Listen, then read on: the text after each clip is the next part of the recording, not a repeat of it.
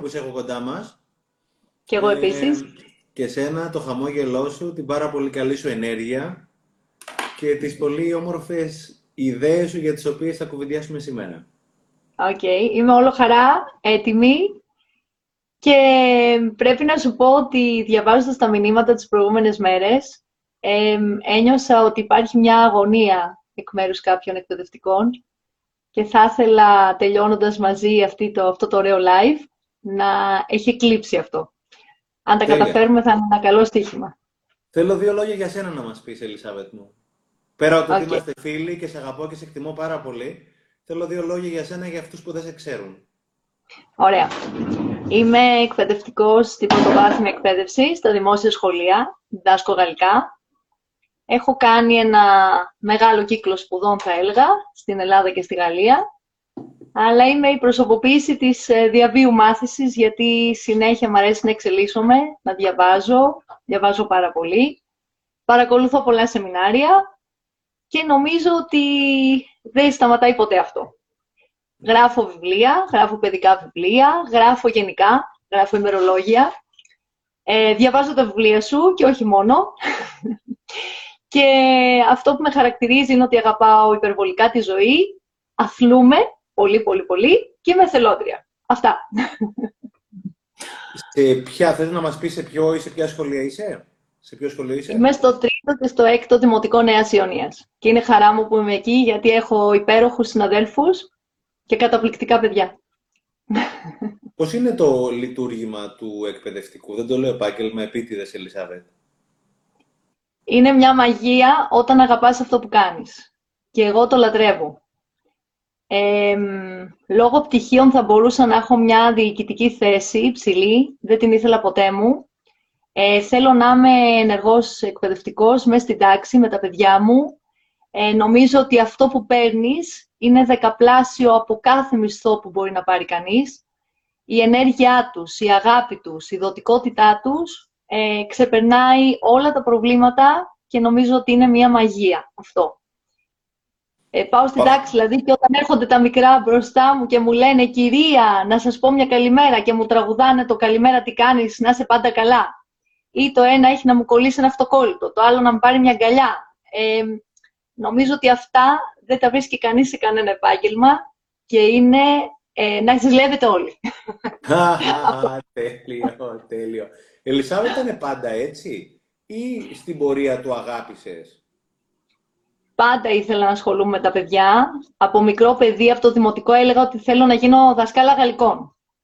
Ε, άρα το ήξερα. Ήθελα πάντα να έχω πολλά παιδιά. Έχω τρία, δόξα τω Θεώ. Ε, ήθελα πάντα να ασχολούμαι με τα παιδιά.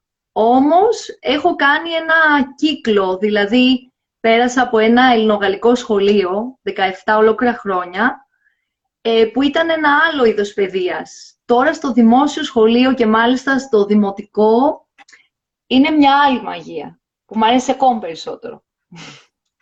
Πώς είναι να Αλλάζουμε τα κοινά.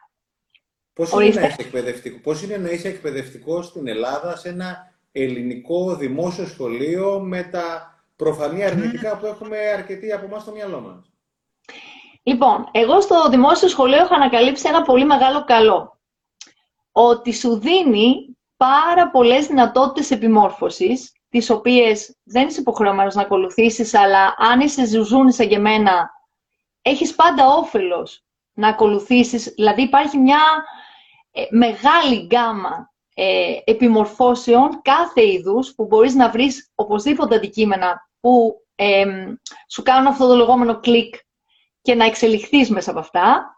Έχεις ελευθερία στο τι θα κάνεις και πώς θα το κάνεις, χωρίς κανέναν ε, ιδιοκτήτη ιδιωτικού σχολείου να πατρονάρει κατά κάποιο τρόπο τον τρόπο δουλειάς σου. Έτσι. Άρα νομίζω ότι το δημόσιο σχολείο με τις ελλείψεις του έχει μια μεγαλύτερη ελευθερία σε σχέση με το ιδιωτικό. Τώρα, από εκεί και πέρα, επειδή υπάρχουν ε, σαφώς πολλά προβλήματα και ελλείψεις στο δημόσιο σχολείο, έγκυται στο τι κάνεις εσύ για να αλλάξεις αυτά τα οποία δεν σε ικανοποιούν. Αλλά αυτό ισχύει και για τη ζωή, έτσι δεν είναι; Αυτό που δεν μας αρέσει το αλλάζουμε. Γι' αυτό είμαστε εδώ, γι' αυτό κάνουμε αυτή την κουβέντα, για να δούμε τι μπορούμε να αλλάξουμε στα μικρά, τα οποία αν συσσωρεύονται και αθρίζονται κάθε μέρα, δίνουν ένα πολύ καλό αποτέλεσμα. Πες μου κάτι, εσύ... Ναι, συγγνώμη. Όχι, αυτό θέλω να πω, ότι είτε δημόσιο λοιπόν είτε ιδιωτικό, από εμάς εξαρτάται αν θα αλλάξουμε την καθημερινότητά μας προς το καλύτερο. Υπάρχουν και άλλοι ή αρκετοί εκπαιδευτικοί, σαν και εσένα κατά τη γνώμη σου, σε δημόσια σχολεία και όχι μόνο σε δημόσια, τα οποία το έχουν δει τόσο βαθιά όσο το έχεις δει και εσύ και επιδιώκουν να αλλάζουν την καθημερινότητα τη δική τους και των παιδιών με ευρηματικούς τρόπους για τους οποίους θα συζητήσουμε παρακάτω; Φυσικά. Κάθε μέρα και περισσότεροι νομίζω ότι υπάρχει δίψα, υπάρχει θέληση. Ε, εγώ έχω εμπιστοσύνη στους ε, ανθρώπους που δουλεύουν στα σχολεία. Φυσικά, όπως και σε όλα τα επαγγέλματα, υπάρχουν άνθρωποι και άνθρωποι, έτσι, επαγγελματίες και λειτουργοί. Υπάρχουν όλα αυτά. Όμως θεωρώ ότι πάρα πολλοί κόσμος πλέον θέλει να κάνει το κάτι παραπάνω, δίνοντας ένα μέρος από την ψυχή του, γιατί καταθέτεις ψυχή. Και όλα είναι εφικτά. Εγώ πάντως βλέπω όλο και περισσότερους. Απλά θεωρώ ότι πάντα πρέπει να υπάρχει ένας άνθρωπος που να έχει τη σπίθα. Δηλαδή, όταν το Σεπτέμβριο πήγαμε στο σχολείο, ε, φέτος είναι μια ιδιαίτερη χρονιά λόγω του COVID, ε, είμαστε όλοι εκπαιδευτικοί, δοσμένοι, ψυχή και σώματι, ε, και πολύ κουρασμένοι, γιατί όλοι κάνουμε μια υπέρβαση στον εαυτό μας για να φτάσουμε σε ένα αποτέλεσμα.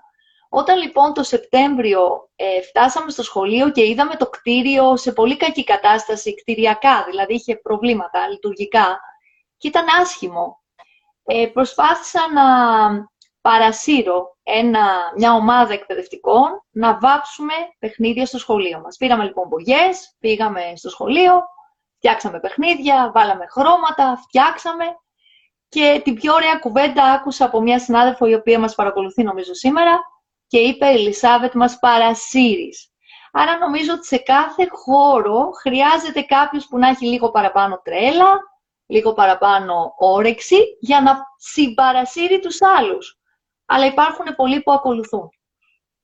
Ε, έχουμε μια παροιμία που, λέγε, που λέει ότι ένας κούκος δεν φέρνει την άνοιξη, αλλά ένας κούκος φέρνει άλλους κούκους και όλοι μάλιστα φέρνουν την άνοιξη, έτσι. Κάπως έτσι. Θες να μας πεις κάποια από αυτά τα πολύ ωραία πράγματα που πάμε στο κυρίως, στο ψητό κατευθείαν, γιατί το ζητούμενο μέσα από εσάς τους εξαιρετικούς εκπαιδευτικούς, τον έμπορο ή όλα αυτά, αυτές τις ιδέες τέλος πάντων, είναι να μοιραστούμε ιδέες που εφαρμόζεται σε σχολεία, τα οποία βοηθούν πάρα πολύ παιδιά, γονείς εκπαιδευτικούς, προκειμένου να διαδοθούν και σε άλλα σχολεία της Ελλάδος. Επειδή έχουμε μιλήσει αρκετές φορές και είμαστε και φίλοι εμείς και μετά έχεις εξηγήσει και έχω εντυπωσιαστεί Θες σήμερα να μας πεις μερικά από αυτά τα πράγματα που κάνεις και κάνετε με τα παιδιά; Ωραία. Λοιπόν, να πούμε πράγματα τα οποία μπορούν να γίνουν σε οποιαδήποτε τάξη. Ε, μιλάμε πάντα για το δημοτικό, αλλά πιστεύω ότι αν τα προσαρμόσει κανείς, άνετα μπορούν να γίνουν και στο γυμνάσιο και στο λύκειο. Πράγματα εύκολα, καθημερινά, ξεκινώντας από το κομμάτι της αυτοεκτίμησης.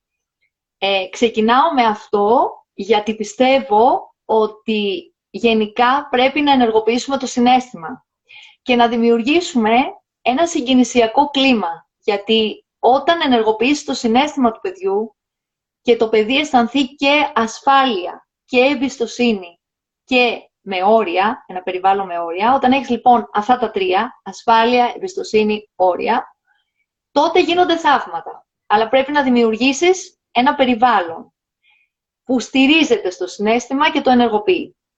Λέω λοιπόν για αυτοεκτίμηση για τα περισσότερα παιδιά τα οποία δημιουργούν προβληματικές συμπεριφορές στο σχολείο και έξω από το σχολείο, είναι γιατί έχουν χαμηλή αυτοεκτίμηση. Το πιστεύω αυτό. Τι κάναμε λοιπόν ε, τα προηγούμενα χρόνια με μαθητές Δευτέρας Δημοτικού. Πολύ μικρά παιδάκια. Αλλά μπορεί να γίνει και με μεγαλύτερα παιδιά και ήδη το εφαρμόζω φέτος με παιδιά της 6ης και της 5ης Δημοτικού. Κάναμε λοιπόν βήμα-βήμα ε, μια προεργασία δουλεύοντας πάνω στα συναισθήματα. Φτιάχναμε emoji, ε, πότε λυπημένα, πότε χαρούμενα, πότε θυμωμένα, πότε με την ελπίδα, πότε με το φόβο. Και αφού τα ζωγραφίζαμε αυτά τα emoji, προσπαθούσαμε να ξεκλειδώσουμε το κάθε παιδί ε, κάνοντάς το να εκφραστεί και να πει πότε νιώθω χαρά, πότε νιώθω λύπη, πότε νιώθω φόβο, όλα αυτά λοιπόν τα συναισθήματα. Αφού γινότανε αυτό, περνάγαμε σε μια δεύτερη φάση. Προσπαθούσαμε λοιπόν να πούμε ότι, να δώσουμε μάλλον να καταλάβουμε ότι έχουμε στο χαρακτήρα μας πολλά θετικά στοιχεία. Πολλά πολλά θετικά στοιχεία. Εκεί λοιπόν ε, φτιάξαμε αστέρια. Στα αστέρια αυτά, στις γωνίες του αστεριού, ε, μπόρεσαν τα παιδιά και έγραψαν τα θετικά τους στοιχεία, αυτά που πίστευαν μέσα τους ότι έχουν καλά στα στοιχεία και ενώσαμε ύστερα τις κορυφές των αστεριών με παιδιά τα οποία είχαν κοινά στοιχεία για μας. Αυτό ήταν κάτι πολύ εύκολο και κάτι πολύ απλό. Μετά περάσαμε ένα βήμα παραπέρα, μετά τα αστέρια. Ε, κάναμε το πώς βλέπουν οι φίλοι μου εμένα. Καλό, δηλαδή, για κάνω μια, ένα time out. Σε διακόπτω για να ρωτήσω κάποιες συμβόλυμες ερωτήσεις που με ενδιαφέρουν πολύ. Τα παιδιά δυσκολεύτηκαν να βρούνε καλά στοιχεία στον εαυτό τους ή ουσιαστικά έρεε το πράγμα; Στην αρχή ήταν λίγο τι να πω, επιφανειακό. Είμαι καλό στα μαθηματικά, είμαι καλό στο ποδόσφαιρο. Ήτανε αυτά. Σιγά σιγά όμως, όταν έδινες ένα παράδειγμα ή όταν λιγάκι έτσι μπορούσες να πεις κάποια θετικά χαρακτηριστικά, τότε νομίζω ότι βρίσκαμε ε, τις πιο βαθύτερες έννοιες. Σιγά σιγά. Στην αρχή θα είναι πιο δειλά τα πράγματα, μετά θα κυλήσουν λίγο πιο εύκολα. Γιατί ε, γίνεται μια προεργασία, γίνεται μια συζήτηση πρώτα. Μπορεί να διαβάσεις ένα ωραίο βιβλίο πρώτα. Πάντα θα βρεις ένα έναυσμα για να πας ε, το ποτάμι εκεί που το θέλεις. Ε; Λοιπόν, φτάσαμε στο να φτιάξουμε... Ρωτάω, κάτι, ρωτάω, συγγνώμη. Ε, μας είναι δύσκολο και σαν ενήλικοι, αλλά γενικότερα σαν κοινωνία και σαν παιδιά, να διακρίνουμε και να, να εντοπίσουμε το καλό μέσα μας; Νομίζω ναι. Για ποιο Νομίζω λόγο ναι. Αυτό, για ποιο λόγο αυτό, Ελισάβετ, γιατί είσαστε με τα παιδιά από το μεγάλωμα των παιδιών και ίσως έχεις παρατηρήσει κάτι που εμείς δεν έχουμε παρατηρήσει. Γιατί να μας είναι τόσο για... δύσκολο να διακρίνουμε το καλό μέσα. Σχολείο, όταν έρχεται ένα παιδί στο σχολείο και αυτό το πλαίσιο το δημιουργούμε οι γονείς, μπορεί και άθελά μας, δεν ξέρω. Έτσι έχουμε μάθει νομίζω και το να παραγάγουμε. Όταν γυρνάει ένα παιδί στο σπίτι, τι το ρωτάμε; Έγραψες, πώς, πήρε, πώς πήγες, τι βαθμό πήρες; Άρα λοιπόν αυτό που μας νοιάζει όταν γυρνάμε, γυρνάει το παιδάκι στο σπίτι είναι το μαθησιακό κομμάτι, το γνωστικό κομμάτι. Δεν ψάχνουμε παραπέρα αν η μέρα του ήταν όμορφη, αν το παιδάκι αυτό γύρισε χαρούμενο, αν είχε κάποιο πρόβλημα και λυπήθηκε. Άρα λοιπόν το κομμάτι των συναισθημάτων μένει πιο πίσω. Και όταν έρχονται οι γονείς και λένε το σχολείο δεν είναι ωραίο γιατί έτσι κι αλλιώς το παιδί μου είναι δυστυχισμένο, μήπως όμως και εμείς αγωνεί αναπαραγάγουμε το ίδιο μοντέλο όταν εστιάζουμε μόνο στο γνωστικό; Αυτό είναι ένα ερωτηματικό. Άρα λες ότι ουσιαστικά δεν είμαστε, δεν είμαστε σε επαφή και εμείς οι ίδιοι συχνά με το συνέστημά μας, έτσι. Ναι. Κάποια στιγμή είχα κάνει μία άσκηση σε ένα σεμινάριο αυτογνωσίας. Μας είχαν βάλει να τραβήξουμε μία μεγάλη γραμμή χρόνου και να γράψουμε σε αυτή τη γραμμή του χρόνου. Είναι πολύ ωραία άσκηση για όλο τον κόσμο από τότε που γεννηθήκαμε μέχρι την εποχή που έγινε αυτή η άσκηση, μέχρι το σήμερα, τι έχουμε καταρθώσει. Παραδείγματος χάρη, γεννήθηκα. Τα κατάφερα λοιπόν να επιβιώσω στη γέννα. Έβγαλα δοντάκια που μου είπαν όλοι μπράβο, τα κατάφερες, έβγαλες τα πρώτα σου δόντια. Ε, ξέρω εγώ, περπάτησες. Wow. Ε, πήγε σχολείο, είπες μαμά, μπαμπά, έφυγε στην πρώτη ορθογραφία. Wow. Πήρες στοιχεία, πήρες δίπλωμα οδήγησης.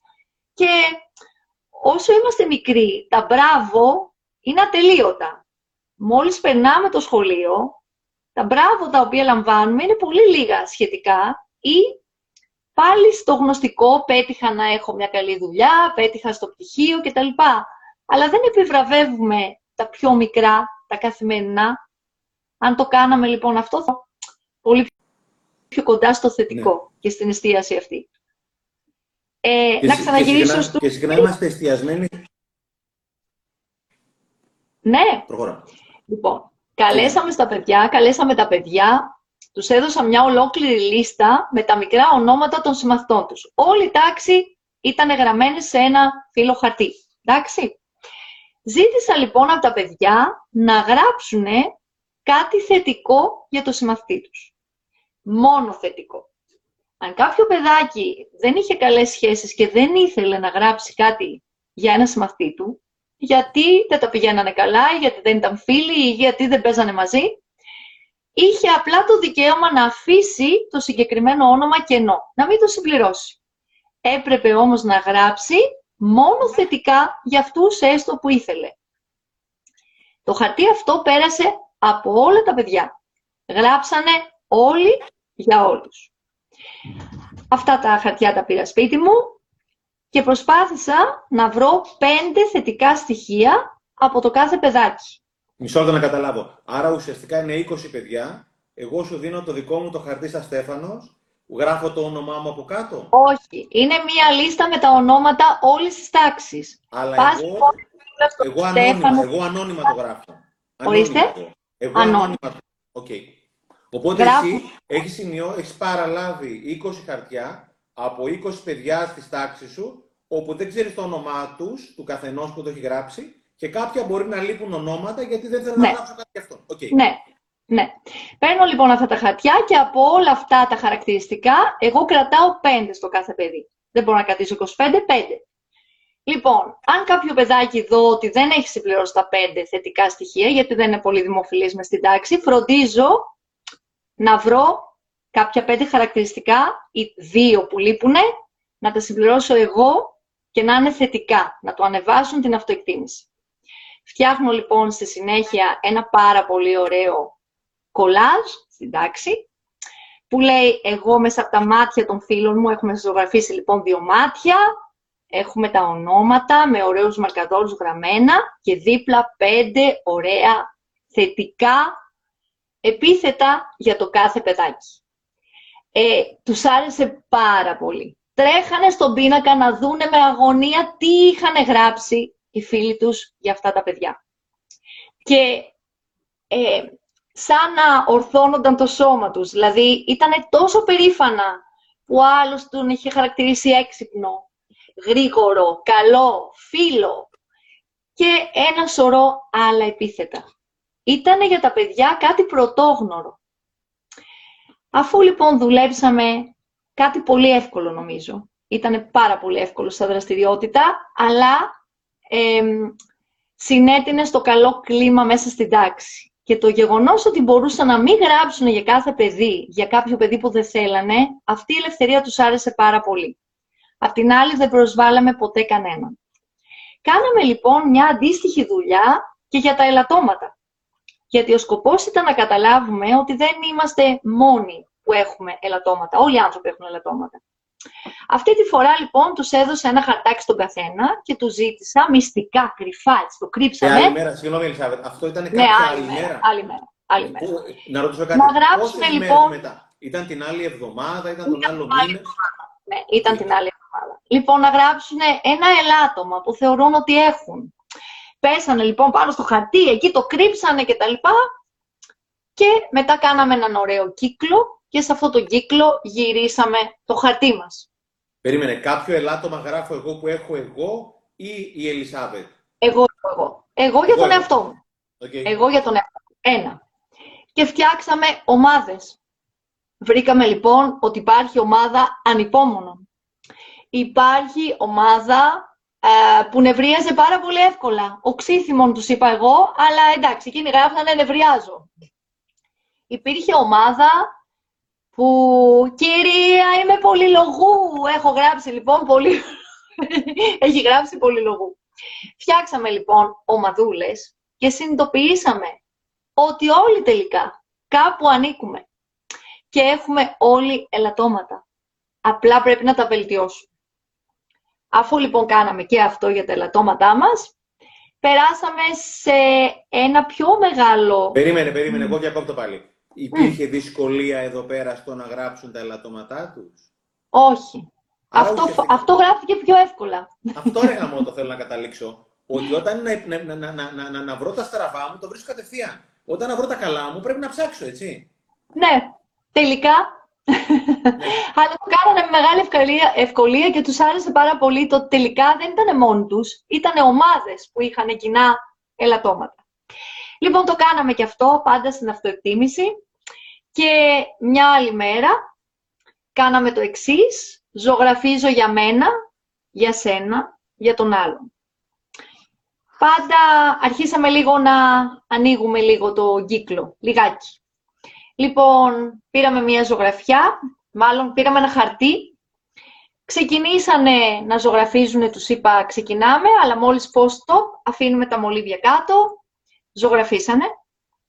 Και στην αρχή του σχεδίου ακόμα, είπα stop, είχα ένα κουδουνάκι και κουδούνιζε, αφήσανε τα στυλό, τα μολύβια, τα, τους μαρκαδόρους, το χαρτί πέρασε στο διπλανό, ο διπλανός συμπλήρωσε, το, ξανά χτυπήσαμε το καμπανάκι, συμπλήρωσε όλη η τάξη το σχέδιο του κάθε παιδιού.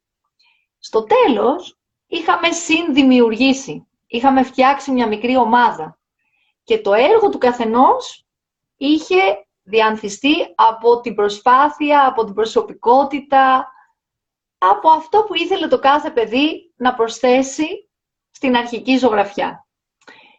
Τους ξένησε στην αρχή αυτή η δραστηριότητα, γιατί δεν είχαν μάθει να μοιράζονται κάτι προσωπικό με τους άλλους. Ελισάβετ, συγγνώμη. Όταν ξεκίνησε η ζωγραφιά, ήξεραν από την αρχή ότι κάποια στιγμή θα κληθούν να τη σταματήσουν ή ήταν έκπληξη; Oh, θα τη σταματήσουν, ναι, απλά τη συνέχεια δεν ξέρανε. Ναι, Είχα πει ότι...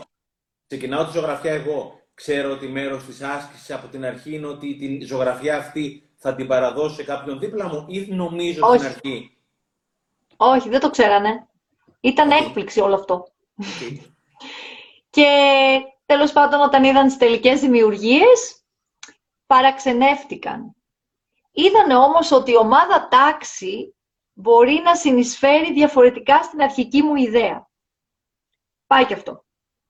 Να προχωρήσω σε κάτι πιο Περίμενε. συμπαρακτικό. Αυτά τα τρία τα οποία ανέφερες. Ανέφερες τρία. Το ένα είναι με τα θετικά, το άλλο είναι με τα αρνητικά. Τα ελαττώματα. πέντε θετικά, τα πέντε θετικά που ουσιαστικά ε, μοιράζομαι και χαρακτηρίζω τους συμμαθητές μου. Το δεύτερο είναι το ένα αρνητικό, το οποίο ουσιαστικά θεωρώ ότι έχω και υπάρχει το γκρουπάρισμα για να νιώσω καλά ότι τελικά κανένας δεν είναι τέλειος. Μμμ. Το τρίτο είναι αυτή η ζωγραφιά η οποία είναι μια σκηταλοδρομία ζωγραφιάς. Αυτά τα τρία συνδέονται μεταξύ τους ή είναι τρία διαφορετικά πράγματα τα οποία κάνεις. Είναι στην ίδια κατεύθυνση, αν θέλεις. Είναι στην ίδια κατεύθυνση. Θέλω να ασχοληθώ με τον εαυτό μου και να ανακαλύψω πράγματα για μένα και να νιώσω καλύτερα με τον εαυτό μου. Και πάλι άλλη μια ερώτηση πριν πάω στο τέταρτο, άλλη μια ερώτηση. Ε, Το πρώτο, ας πούμε, που καλούμε να γράψω πέντε καλά πράγματα για μένα. Είναι κάτι το οποίο γίνεται one-off, ε, γράφω πέντε καλά πράγματα, συγγνώμη, για ένα συμμαθητή μου. Είναι κάτι που γίνεται one-off μία φορά ή είναι κάτι που επαναλαμβάνεται μέσα στη χρονιά, ανά μήνα, ανά τρίμηνο, δεν ξέρω τι; Αυτό με τους συμμαθητές μου το κάναμε μία φορά. Αυτό για τον εαυτό μου κάναμε πολλές φορές. Είχαμε, όπως είχε αναφέρει και η Αναστασία στο προηγούμενό σου live, είχαμε και εμείς δουλέψει τα τετράδια της ευγνωμοσύνης και στις τελευταίες σελίδες γράφαμε και επιβραβεύαμε τον εαυτό μας. Αυτό λοιπόν γινόταν σε τακτική βάση. Το να γράψω κάτι θετικό που κατάφερα ή κάτι θετικό που έκανα μέσα στην εβδομάδα ή μια καλή πράξη, μια καλή σκέψη, κάτι το οποίο είπα και ήταν όμορφο. Γενικά να επιβραβεύσω τον εαυτό μου το κάναμε πιο συστηματικά. Πόσο Για τους συστηματικά νέους- το κάνατε περίπου, πόσο, συστηματικά, πόσο, πόσο συχνά; Το κάναμε μία φορά το μήνα τουλάχιστον. Τουλάχιστον. Μία με δύο φορές το μήνα γράφαμε για τον εαυτό μας. Το έχω δει να δουλεύει, ε, παρένθεση μικρή, γιατί εσύ είσαι ε, εγώ, καθή, καθήλυνα αρμόδια, αλλά το έχω δει να δουλεύει πάρα πολύ καλά σε μία συγκεκριμένη μέρα την εβδομάδα. Δηλαδή, όλο αυτό το τράδιο ευγνωμοσύνη, στα γράφω τα καλά για μένα, το έχω δει ότι είναι too much για κάθε μέρα ή κάθε δεύτερη μέρα από ό,τι έχω μάθει από εκπαιδευτικούς και είναι ιδανικό εκεί μία φορά στην εβδομάδα. Ε, υπάρχει μια διαφορά ότι εγώ μπαίνω στις τάξεις με τα μικρά παιδάκια στην ευέλικτη ζώνη, τους έβλεπα δύο φορές την εβδομάδα, οπότε ήταν φύση αδύνατο να μπορέσω να το κάνω κάθε φορά που έμπαινα. Γι' αυτό και γινόταν μία με δύο φορές το μήνα σε εμένα, στην ευέλικτη ζώνη. Λοιπόν, Δούλευε Αυτό καλά που- αυτό, συγγνώμη μισό λεπτό. Δούλευε καλά αυτό, δεν σκολεύτηκαν στην αρχή να γράψουν μικρές νίκες, επιτυχίες τους και τέτοια; εντάξει, καλλιεργήθηκε. Καλλιεργήθηκε, αλλά το καταφέραμε. Και ήταν πάρα πολύ χαρούμενα όταν το καταφέρανε. Πάρα πολύ χαρούμενα. Δεν είχαν ποτέ σκεφτεί πράγματα τα οποία κατάφεραν μέσα στην ημέρα. Αλλά τα αποτελέσματα, αυτά που γράφανε μέσα στα τετράδια τους, ήταν εξαιρετικά. Ήταν πάρα πολύ ωραία με τον καιρό. Δηλαδή, είχαν καταλάβει ότι είχε νόημα, ότι βοήθησα το συμμαθητή μου να λύσει μια άσκηση ή ότι κατάφερα να λύσω κάτι στα μαθηματικά το οποίο δεν τα κατάφερα ποτέ μέχρι τώρα και όμως τα κατάφερα και ένιωσε πάρα πολύ ωραία που τα κατάφερε. Ε, δεν κάτι τα διάβασαν, τα... συγγνώμη που διακόπτω συνέχεια, αλλά θέλω πρακτικά να το χωρίσουμε για να πάρουμε όλοι το καλύτερο που μπορούμε από αυτά που εφαρμόζεται. Τα παιδιά κλήθηκαν να τα διαβάσουν αυτά φωναχτά στην τάξη. Διάβα... Μίλησαν όλοι, διάβασαν όλοι. Αν κάποιος δεν ήθελε να διαβάσει, δεν διάβασε, πώς ακριβώς έγινε το μοίρασμα, αν έγινε μοίρασμα; Λοιπόν, στα τετράδια των, ε, πώς το λένε, τα τετράδια της ευγνωμοσύνης που κάναμε, ε, εγώ είχα στο μυαλό μου ότι αυτό είναι κάτι προσωπικό, ότι δεν θα το διαβάζαμε. Μια μέρα τόλμησα να ρωτήσω, θα ήθελε κάποιος να μας πει τι έχει σημειώσει στο τετράδιό του. Έγινε χαμός. Θέλαν όλοι να τα πούνε. Ε, έκτοτε σηκωνόντουσαν μόνοι τους και τα λέγανε. Δηλαδή, τι να πω, δεν ξέρω. Θέλαν όλα να μιλήσουν και να πούνε τι είχαν γράψει. Ένιωθαν πάρα πολύ περήφανα μέσα από αυτή τη διαδικασία. Άρα ε, λοιπόν λειτουργήσε θετικά. Υπήρχε παιδί το οποίο να δυσκολεύτηκε να γράψει κάτι καλό και να βοηθήθηκε ή να ζήτησε βοήθεια από τους μαθητές του; Από τους μαθητές του όχι από μένα ναι όμως. Ναι, στην αρχή είχαν δυσκολίες μέχρι να καταλάβουν τι εννοούμε. Αλλά σιγά σιγά ε, γράφαν απίστευτα πράγματα. Ας πούμε στο τετράδιο ευγνωμοσύνης είμαι χαρούμενος που η μαμά μου έδωσε φυλάκι το πρωί. Ε, είμαι χαρούμενος γιατί την Κυριακή ε, έφτιαξα πρωινό στη μαμά και στον μπαμπά. Δηλαδή γράφανε απίστευτα πράγματα τα παιδιά. Ξεκλειδώθηκαν σιγά σιγά με το χρόνο. Λοιπόν, να πω κάτι πολύ συγκλονιστικό που κάναμε. Ήταν μια ιδέα ενός δασκάλου στο σχολείο των παιδιών. Πρέπει να το πω αυτό. Το οποίο το εξέλιξα. Να πούμε και το σχολείο, Ελισάβδη, να πούμε το ναι, σχολείο. Είναι το Saint Joseph, στην Πεύκη.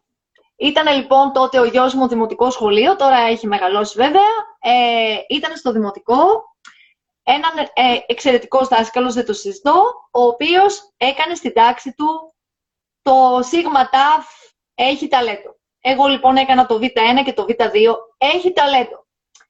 Εκείνος είχε κάνει ένα διαγωνιστικό κομμάτι, δηλαδή τα παιδιά παρουσίασαν τα ταλέντα τους ε, και ήταν ένας διαγωνισμός. Εγώ δεν ήθελα να δώσω τέτοιο χαρακτήρα στην τάξη μου. Ήθελα να δώσω την ευκαιρία στα παιδιά να νιώσουν καλά μέσα από δεξιότητες που έχουν, πέρα από το γνωστικό ε, αντικείμενο. Δεν τα περιόρισα, εννοείται. Αν μου έλεγε κάποιος είμαι καλός στα μαθηματικά, θα του έλεγα Μα γεια σου με χαρά σου, δείξε μας. Πόσο καλός είσαι. Όμως, κανένα δεν προτίμησε να δώσει ένα ταλέντο σε κάτι μαθησιακό, ας το πω έτσι. Λοιπόν, κάλεσα τα παιδιά να μας παρουσιάσουν στην τάξη μέσα σε ένα τρίλεπτο. Το κάθε παιδάκι είχε τρία λεπτά χρόνο στη διάθεσή του με χρονόμετρο. Ένα ταλέντο το οποίο πίστευε ότι είχε. Κάτι στο οποίο θεωρούσε ότι ήταν καλός ή καλή. Τους έδωσα χρόνο προετοιμασίας, γιατί βέβαια αυτό δεν γίνεται από τη μια στιγμή στην άλλη. Υπήρχαν λοιπόν πολλά παιδάκια τα οποία θεώρησαν ότι είναι καλά στη ζωγραφική. Είχαν λοιπόν τρία λεπτά, πέραν τον μπλοκ τους, μας δείξαν τις ζωγραφιές τους, μας εξήγησαν τι βλέπουμε, στα τρία λεπτά. Υπήρχαν άλλα παιδιά τα οποία θεώρησαν ότι είναι καλά, είχαν κολλτσάκι στην όπερα. Ήρθε λοιπόν και άρχισε να φωνάζει. να τραγουδάει όπερα. Ήταν συγκλονιστικό. Λοιπόν, άλλα παιδάκια ήταν κατά τη γνώμη τους πολύ γερά στο μπάσκετ και στο ποδόσφαιρο. Κατέβασα λοιπόν όλη την τάξη κάτω, ζήτησα άδεια από τις δασκάλες φυσικής αγωγής να μου δώσουν το γήπεδο του σχολείου, γιατί κάναν μάθημα, μου το δώσανε και βιντεοσκόπησα τα παιδιά τα οποία για τρία λεπτά είτε έπαιζαν μπάσκετ είτε έπαιξαν ποδόσφαιρο. Δόθηκε λοιπόν και σε αυτά τα παιδιά επίσης όρη η δυνατότητα να μας δείξουν το πόσο καλά είναι. Ε, εννοείται πως χειροκροτάγαμε μετά. Στα παιδιά όμως τα οποία είχαν άλλου είδους ταλέντα, τα οποία δεν μπορούσαν να δείξουν στην τάξη, παραδείγματος χάρη, υπήρχε κοριτσάκι το οποίο είπε ότι εγώ είμαι πάρα πολύ καλή στο, στο μπαλέτο και θέλω να δείξω το μπαλέτο. Ένα άλλο παιδάκι ήταν καλό στις καταδύσεις. Ε, εκεί λοιπόν ζήτησα τη συνεργασία των γονέων και μου στείλανε βίντεο. Έκοψα τρία λεπτάκια, γιατί τόσα έπρεπε να δείξω σύμφωνα με τις οδηγίες αυτινής της δραστηριότητα και παρουσίασα στην τάξη μου, έφερα το λάπτοπ, το συνέδεσα και έδειξα στα παιδιά το ταλέντο αυτού του παιδιού. Εννοείται πως χειροκροτάγαμε. Εννοείται πως ετοίμασα διπλώματα που έλεγε ότι βραβεύεται ο τάδε για το ταλέντο του στο... Τα παιδιά αυτά νομίζω ότι δεν θα το ξεχάσουν ποτέ. Πετάξανε στον ουρανό. Γιατί πρώτη φορά γνώριζαν και οι συμμαθητές τους κάποιες δεξιότητες τις οποίες μέσα στην τάξη δεν μπορούσαν να τις ανακαλύψουν. Οι γονείς τρελάθηκαν. Τα παιδιά, εμένα αυτό με νοιάζει, αισθάνθηκαν πάρα πολύ καλά. Είμαι καλό σε κάτι και το δείχνω. Ήταν ένα κοριτσάκι που ήταν καλό στο κουκλοθέατρο. Έφερε τις κούκλες και μας έπαιξε κουκλοθέατρο. Βγήκε, δεν ξέρω τι να πω, ήταν κάτι το μοναδικό. Αυτά λοιπόν για την αυτοεκτίμηση και πολλά άλλα. Και πολλά άλλα. Να κάτι. Ε, νομίζω, όχι νομίζω, εγώ είμαι βέβαιος, απλώς θέλω και τη δική σου την ματιά.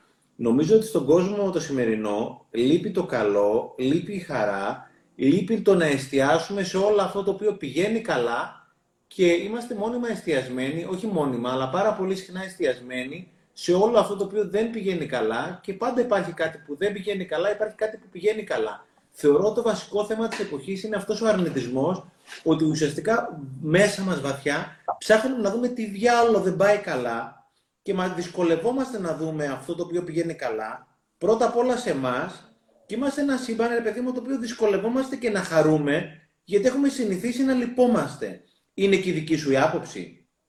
Εγώ είμαι το αντίθετο. Δεν ξέρω. Φαίνεται, ε... καρδούλα μου. Μιλάω για την πλειοψηφία. Ότι είσαι τρελοκομείο, εγώ σε ξέρω γιατί είσαι και φίλη μου. Αλλά συμφωνήσω λοιπόν... ότι είναι ένα, ένα σύμπαν το οποίο έχει πάρα πολύ αρνητισμό, χωρίς να υπάρχει τόσο σημαντικός λόγος να έχει τόσο πολύ αρνητισμό. Έλα να τον ανατρέψουμε. Γι' αυτό κάνουμε αυτό που κάνουμε. Συμφωνήσω όμως ότι έχουμε μάθει, ρε παιδί μου, ότι παλιά, μικρή όντας μικρή, ξέραμε ότι το καλό, το χαμόγελο, το ευχάριστο, η αισιοδοξία, η χαρά, ό,τι θέλεις πες το, ήταν ο κανόνας. Και ουσιαστικά το κακό, να το πω έτσι απλά, ήταν η εξαίρεση. Μεγαλώνοντας, καταιγιζόμαστε από ένα σύμπαν, ένα σύστημα, οτιδήποτε, όπου μας μαθαίνει και μας μάθαίνει ένα λάθος προγραμματισμό, ότι το κακό υπερισχύει και ψάχνω να βρω το καλό. Δηλαδή, ήμουνα σε μια ομιλία και έλεγε ο μιλητής ότι αν σου πούνε κάτι το οποίο είναι αρνητικό, θα κεντρήσεις το φόβο, θα το φας κατευθείαν, αν σου πούνε κάτι κακό. Όταν πάνε να σου πούνε κάτι καλό, ψάχα να δεις καλά. Υπάρχει, ισχύει και πού ξέρω εγώ ότι ισχύει. Δηλαδή είμαστε πολύ δύσπιστοι στο καλό, στο θετικό, στο υγιές. Είμαστε πάρα πολύ ατράκτες, μας ελκύει πάρα πολύ το κακό, το αρνητικό. Αυτό, μόλις ακούμε κάτι δεν πάει καλά, στείλουμε κατευθείαν αυτή. Ή έχεις και εσύ αυτήν την αίσθηση; Εντάξει, είναι ναι, η πλειονότητα των ανθρώπων που αντιδράει με αυτόν τον τρόπο. Ε, νομίζω ότι και αυτό μαθαίνεται. Ναι, Γι αυτό, και ξεμαθαίνεται. Λοιπόν, και ξεμαθαίνεται. Και ναι, μαθαίνεται νομίζω. Άμα, άμα προσπαθήσει, μαθαίνεται. Νομίζω ότι αυτό είναι η θετική εστίαση. Okay, Πάμε να ξεμα, ξε, ξεμαθαίνεται ο εστιασμός στο κακό.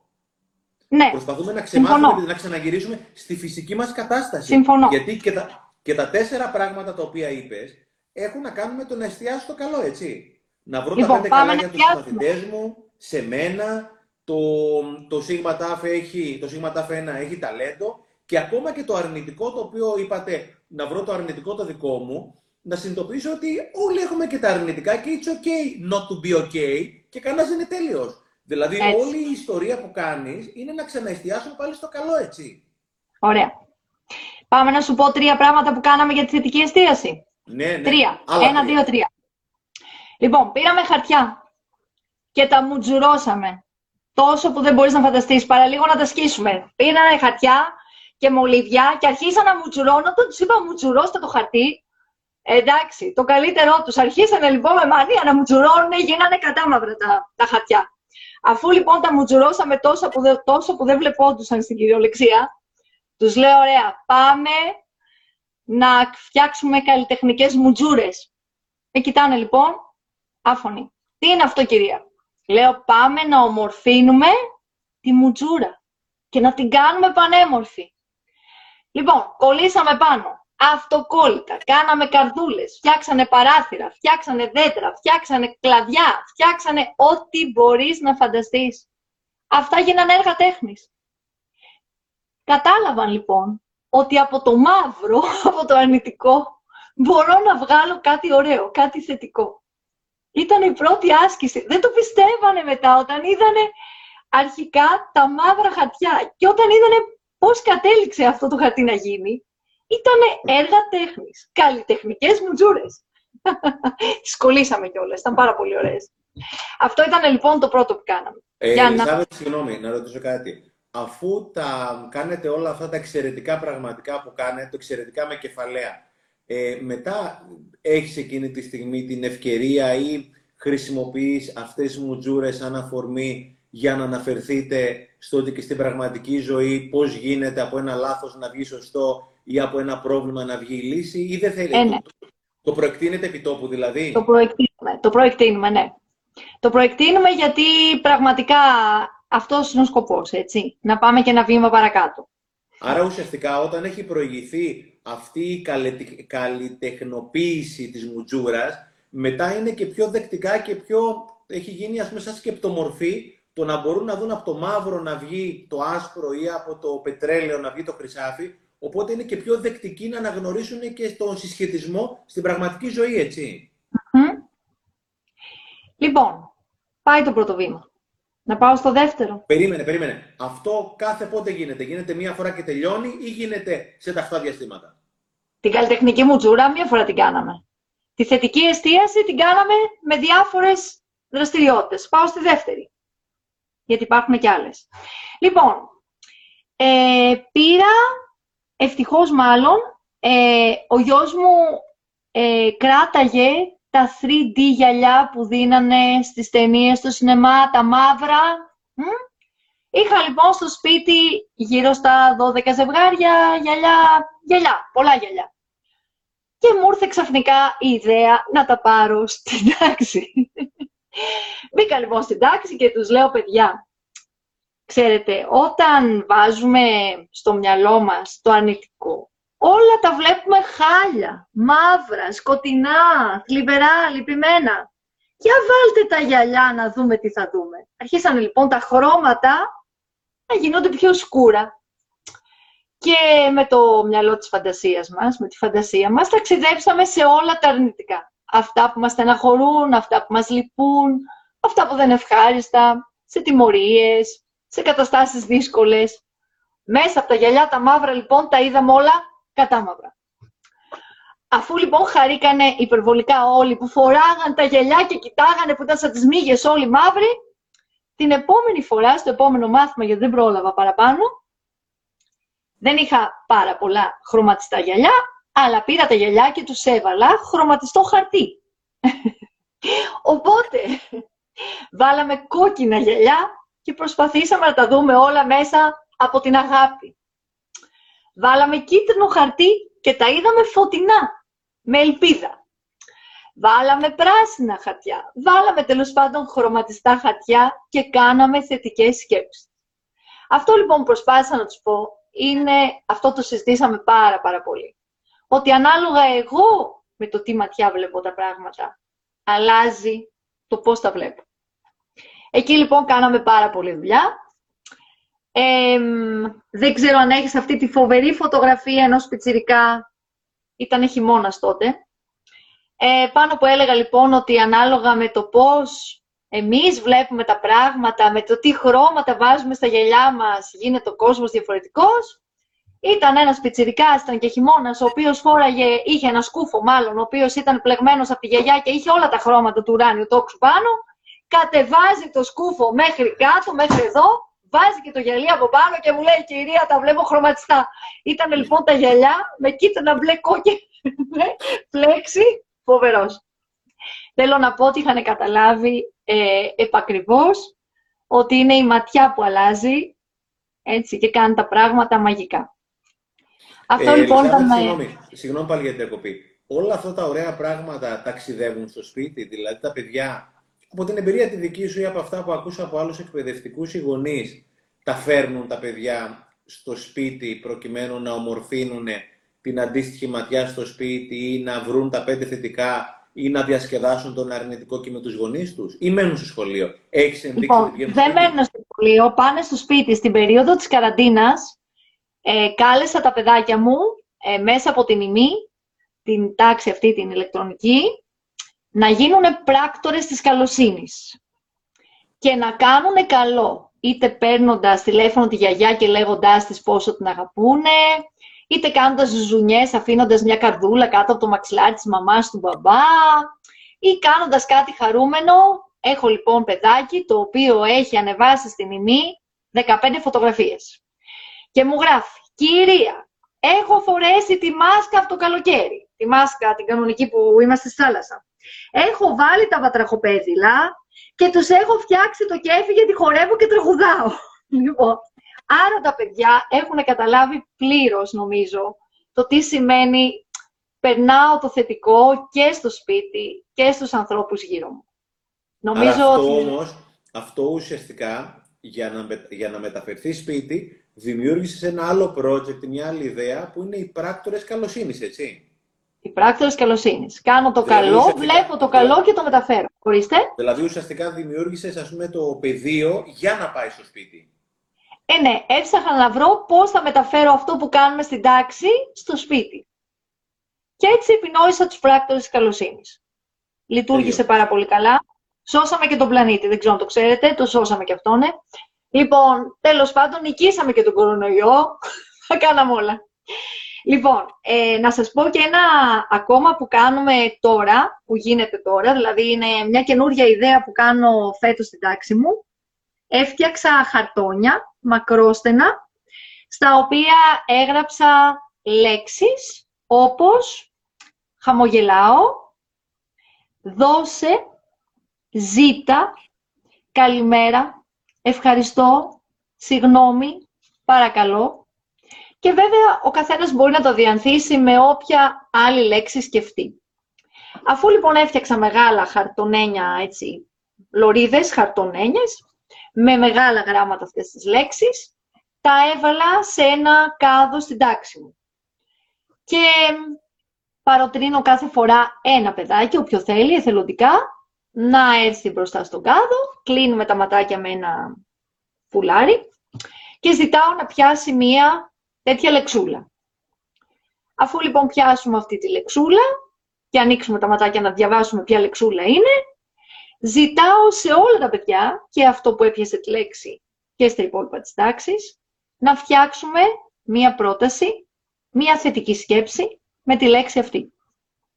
Το ζητάω μπορούσε να είναι ζητάω βοήθεια, ζητάω ένα παιχνίδι. Όμως ο σκοπός ήταν να κάνουμε μια πιο θετική σκέψη.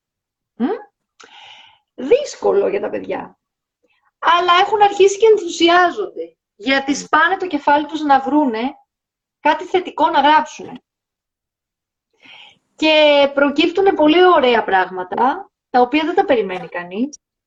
Ε, πρωτότυπα, εφάνταστα, με λέξεις θετικές. Ε, και το συγγνώμη πήρε μια θετική χρειά. Mm. Δεν ήταν έκανα καλά και σώνει κάτι και εστίασα σε αυτό που έκανα, αλλά στην πράξη του να ζητήσω συγγνώμη και να συμφιλειωθώ. Άρα λοιπόν ήταν ένα πάτημα για να πάμε στο θετικό, στη θετική αιτία. Και λειτουργεί πολύ καλά. Ελισάβη, να ρωτήσω κάτι. Θα μπορούσε να σε κατηγορήσει κάποιος, εσένα, εμένα, οποιοδήποτε, ότι κάποιες φορές πάμε να εκβιάσουμε το θετικό. Γιατί να με κατηγορήσει κάποιος ότι εκβιάζω. μου, κάνω, κάνω τον δικηγόρο του διαβόλου, όχι εσένα προσωπικά. Αλλά καμιά φορά αναρωτιέμαι και κάνω και κριτική και στον εαυτό μου, προσπαθώντας να εκμεύσω την αλήθεια. Επειδή εσύ και εγώ και πολλοί από εμάς έχουμε μια.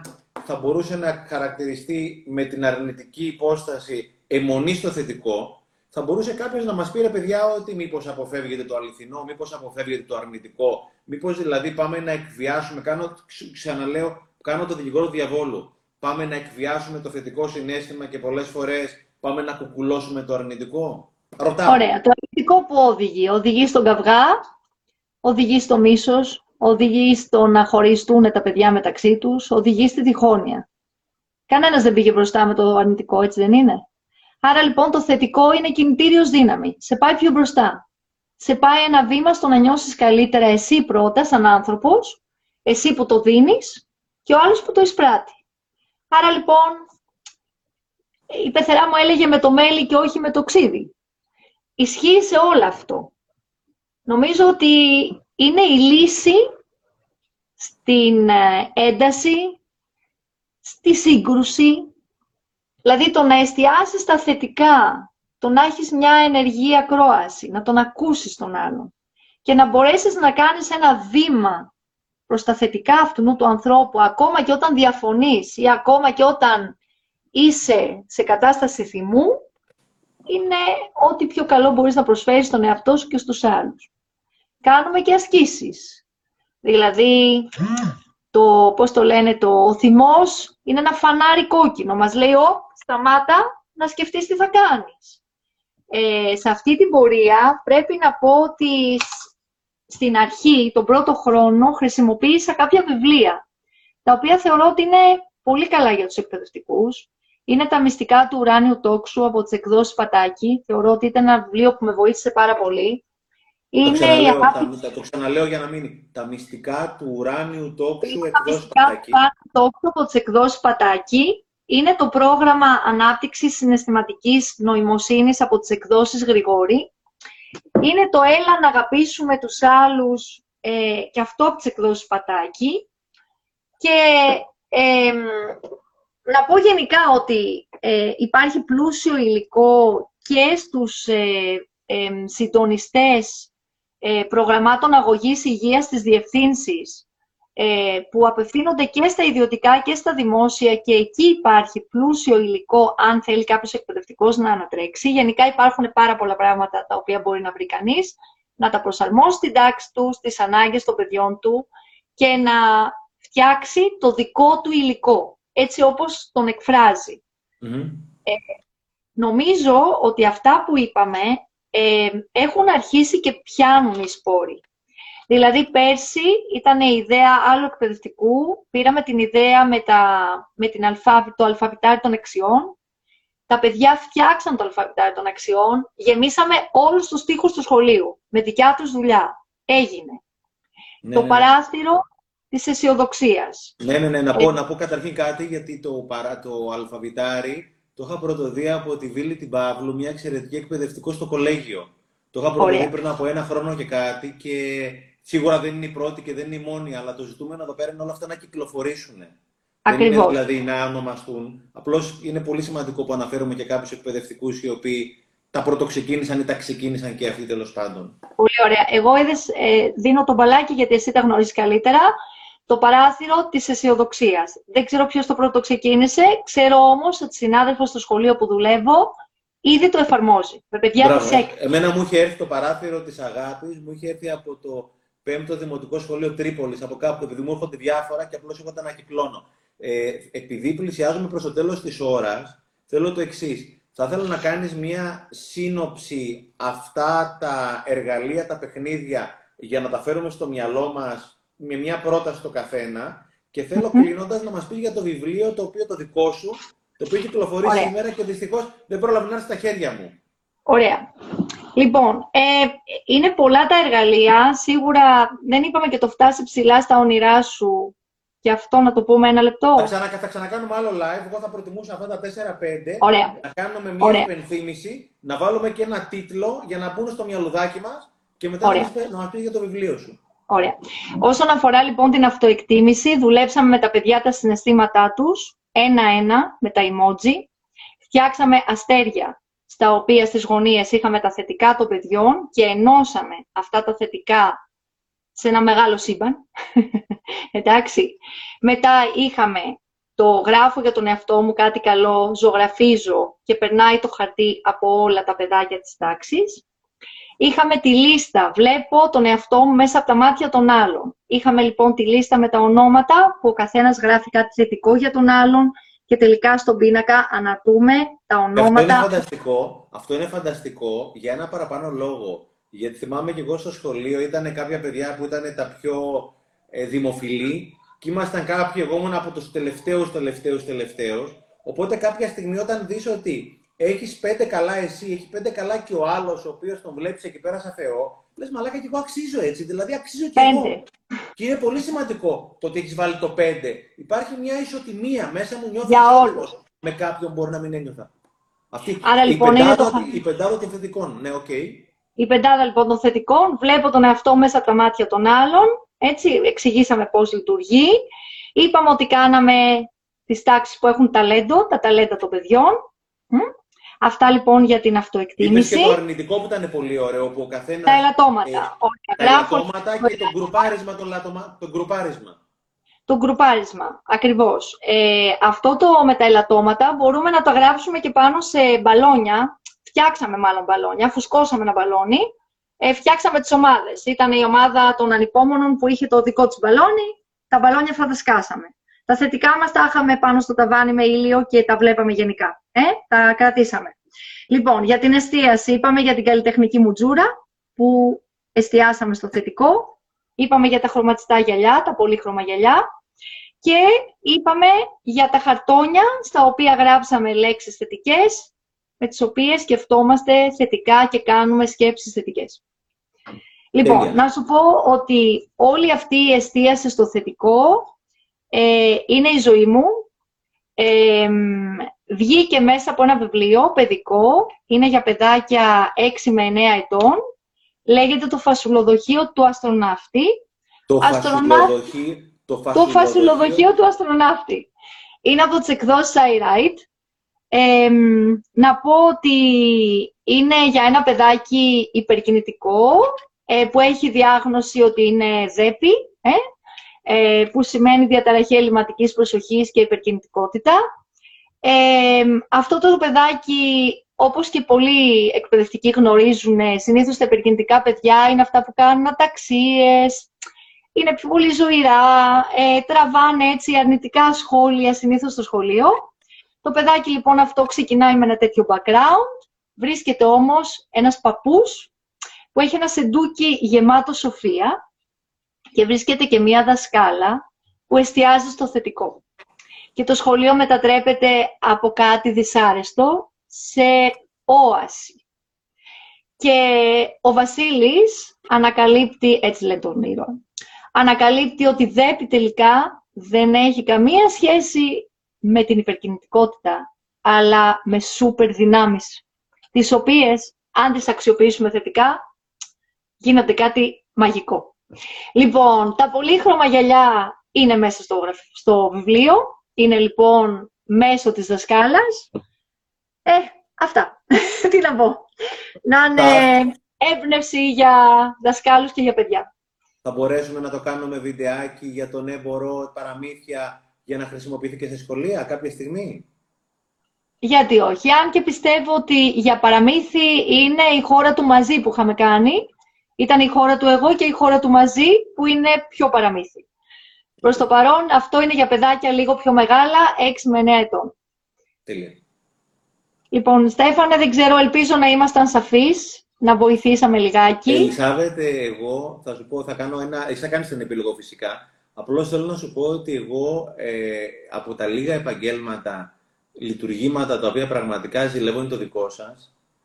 Ε, όταν έχεις βγει εκεί πέρα έξω και ουσιαστικά έχεις επηρεάσει την ε, ζωή ενός, έστω και ενός παιδιού το οποίο δεν μπορούσε να σταθεί στα ποδαράκια του, δεν πίστευε στον εαυτό του, είχε τις αμφιβολίες, όπως ο Βασίλης ήταν ο πρωταγωνιστής σε αυτό το βιβλίο σου; Ε, Ναι. ο Βασίλης είτε είναι υπαρκτό πρόσωπο είτε όχι, ρε παιδί μου, ε, σαν να είχε τελείως, σαν να είχε αποκτήσει υπόσταση και έννοια όλη η ζωή σου. Και Ε, ένα μπορώ να παιδάκι σου είναι, πω- είναι, είναι, είναι, είναι παραπάνω από ιερό αυτό το οποίο κάνεις, κάνετε. Και πραγματικά στο λέω ομά, ζηλεύω πάρα πάρα πολύ. Όταν βγαίνετε έξω στο προάβλιο, όταν μεγαλώσουν κάποια στιγμή τα παιδιά και βρεθείτε σε μια εκδήλωση και έρθουν χωρίς να τους το ζητήσετε και σας πάρουν αγκαλιά και σας δώσουν ένα εκατομμύριο φορές την αγάπη που τους δώσατε εσύ και πολλοί συνάδελφοί σου, πάρα πολλοί συνάδελφοί σου, αν είναι ιδιωτελώς μέσα από την καρδιά σας, σε πείσμα όλων των δυσκολιών που υπάρχει στο δημόσιο τομέα, στην υποδομή των σχολείων και βλέπω ανθρώπους σαν και εσένα με το χαμόγελο που η ψυχούλα τους ξέρει αν είναι όλα πάντα καλά στη ζωή τους, αλλά είναι τόσο ιερή αποστολή, είναι αποστολή ζωής αυτή την οποία υπηρετείτε και πραγματικά μπράβο σε σένα και σε όλους τους εκπαιδευτικούς που την επιτελούν με την καρδιά τους. Είναι παραπάνω από ιερό και συγκινητικό αυτό που κάνετε. Ε, μπορώ να σου πω με βεβαιότητα ότι πλέον έχω δουλέψει αρκετά χρόνια στη ζωή μου, πολλά χρόνια. Ε, πλέον μπορώ να σου πω ότι από τις στιγμές που θυμάμαι με συγκίνηση πάντα, είναι δύο. Η μία είναι ένα παιδάκι το οποίο τελικά πήγε σε ειδικό σχολείο, γιατί ήταν χαμηλής ε, νοημοσύνης, οριακής νοημοσύνης, αλλά πήγε σε ειδικό σχολείο, το οποίο στην έκτη δημοτικού, ε, παρόλο που δεν τα κατάφερνε, είχε αγαπήσει με τον τρόπο που κάναμε τα γαλλικά τόσο πολύ το μάθημα, είχε νιώσει τόσο καλά ότι μπορεί κάτι να κάνει, ότι μπορεί να καταφέρει, μέσα από τραγούδια, μέσα από δραστηριότητες, έμαθε κάποια πράγματα αυτό το παιδί και γύρισε και μου είπε στην αποφύτιση «Κυρία, πιστεύετε ότι μπορώ να πάω να σπουδάσω στη Γαλλία».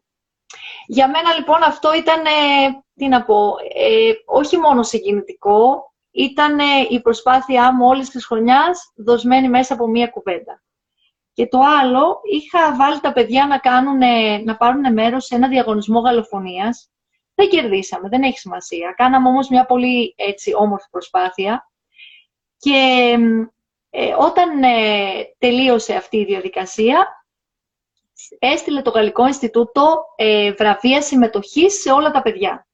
Ήμασταν λοιπόν στην αυλή του σχολείου με τη διεύθυνση και φωνάζαμε ένα-ένα τα παιδιά, τα οποία χειροκροτούσε όλο το σχολείο για τη συμμετοχή τους σε αυτή την προσπάθεια. Ανάμεσά τους ήταν ένα παιδάκι το οποίο έχει αυτισμό. Και σκεφτόμουν, αυτό το παιδάκι είχε άραγε άλλη ευκαιρία να το χειροκροτήσει όλο το σχολείο για κάτι που άπτεται σε γνωστικό αντικείμενο. Νομίζω ότι όχι. Και πώς θα γύρισε αυτό το παιδάκι σπίτι του; Πώς αυτοί οι γονείς οι οποίοι συνήθως εισπράττουν ένα συγκαταβατικό χαμόγελο, ε, προσπαθεί, αλλά ε, και όλοι ξέρουμε ότι, εντάξει, δεν έχουν την καλύτερη τύχη στα μαθήματα. Πώς θα αισθάνθηκαν λοιπόν αυτοί οι γονείς όταν ήρθε ένας έπαινος συμμετοχής του παιδιού επί ίσης όρης στην προσπάθεια αυτή του διαγωνισμού; Νομίζω ότι Αυτά είναι τα μεγαλύτερα μπράβο που μπορεί να εισπράξει ένας εκπαιδευτικός. Αυτά έχουν αξία. Να προσπαθούμε και για παιδιά τα οποία έχουν λιγότερες δυνατότητες ίσως ή κάποιες δυσκολίες. Βεβαίως και για τα δυνατά παιδιά, όλα τα παιδιά. Αλλά και για αυτά λίγο περισσότερο. Λίγο περισσότερο. Αυτό. Ελισάβε, θα μας κλείσει από λεπτό σε λεπτό. Χίλια ευχαριστούμε πραγματικά Εγώ για όλο σε αυτό το ευχαριστώ. μοίρασμα. Το live αυτό θα το κρεμάσουμε, θα είναι και στο Instagram, στο δικό μου το account, γιατί εγώ το άνοιξα. Θα το έχουμε και στο YouTube πάρα πολύ σύντομα. Ένα πολύ μεγάλο ευχαριστώ, Ελισάβετ, και σε όλους Και εγώ τους ευχαριστώ πολύ. Ευχαριστούμε πραγματικά από καρδιάς. Να είσαι καλά, τολμήστε. Αυτό θα πω στους εκπαιδευτικούς. Τολμήστε να κάνετε θετικά πράγματα, αξίζει τον κόπο. Ευχαριστώ πάρα πολύ, Στέφανε. Καλό Φιλάκια βράδυ. πολλά. Καλό βράδυ, αγάπη μου. Φιλάκια πολλά.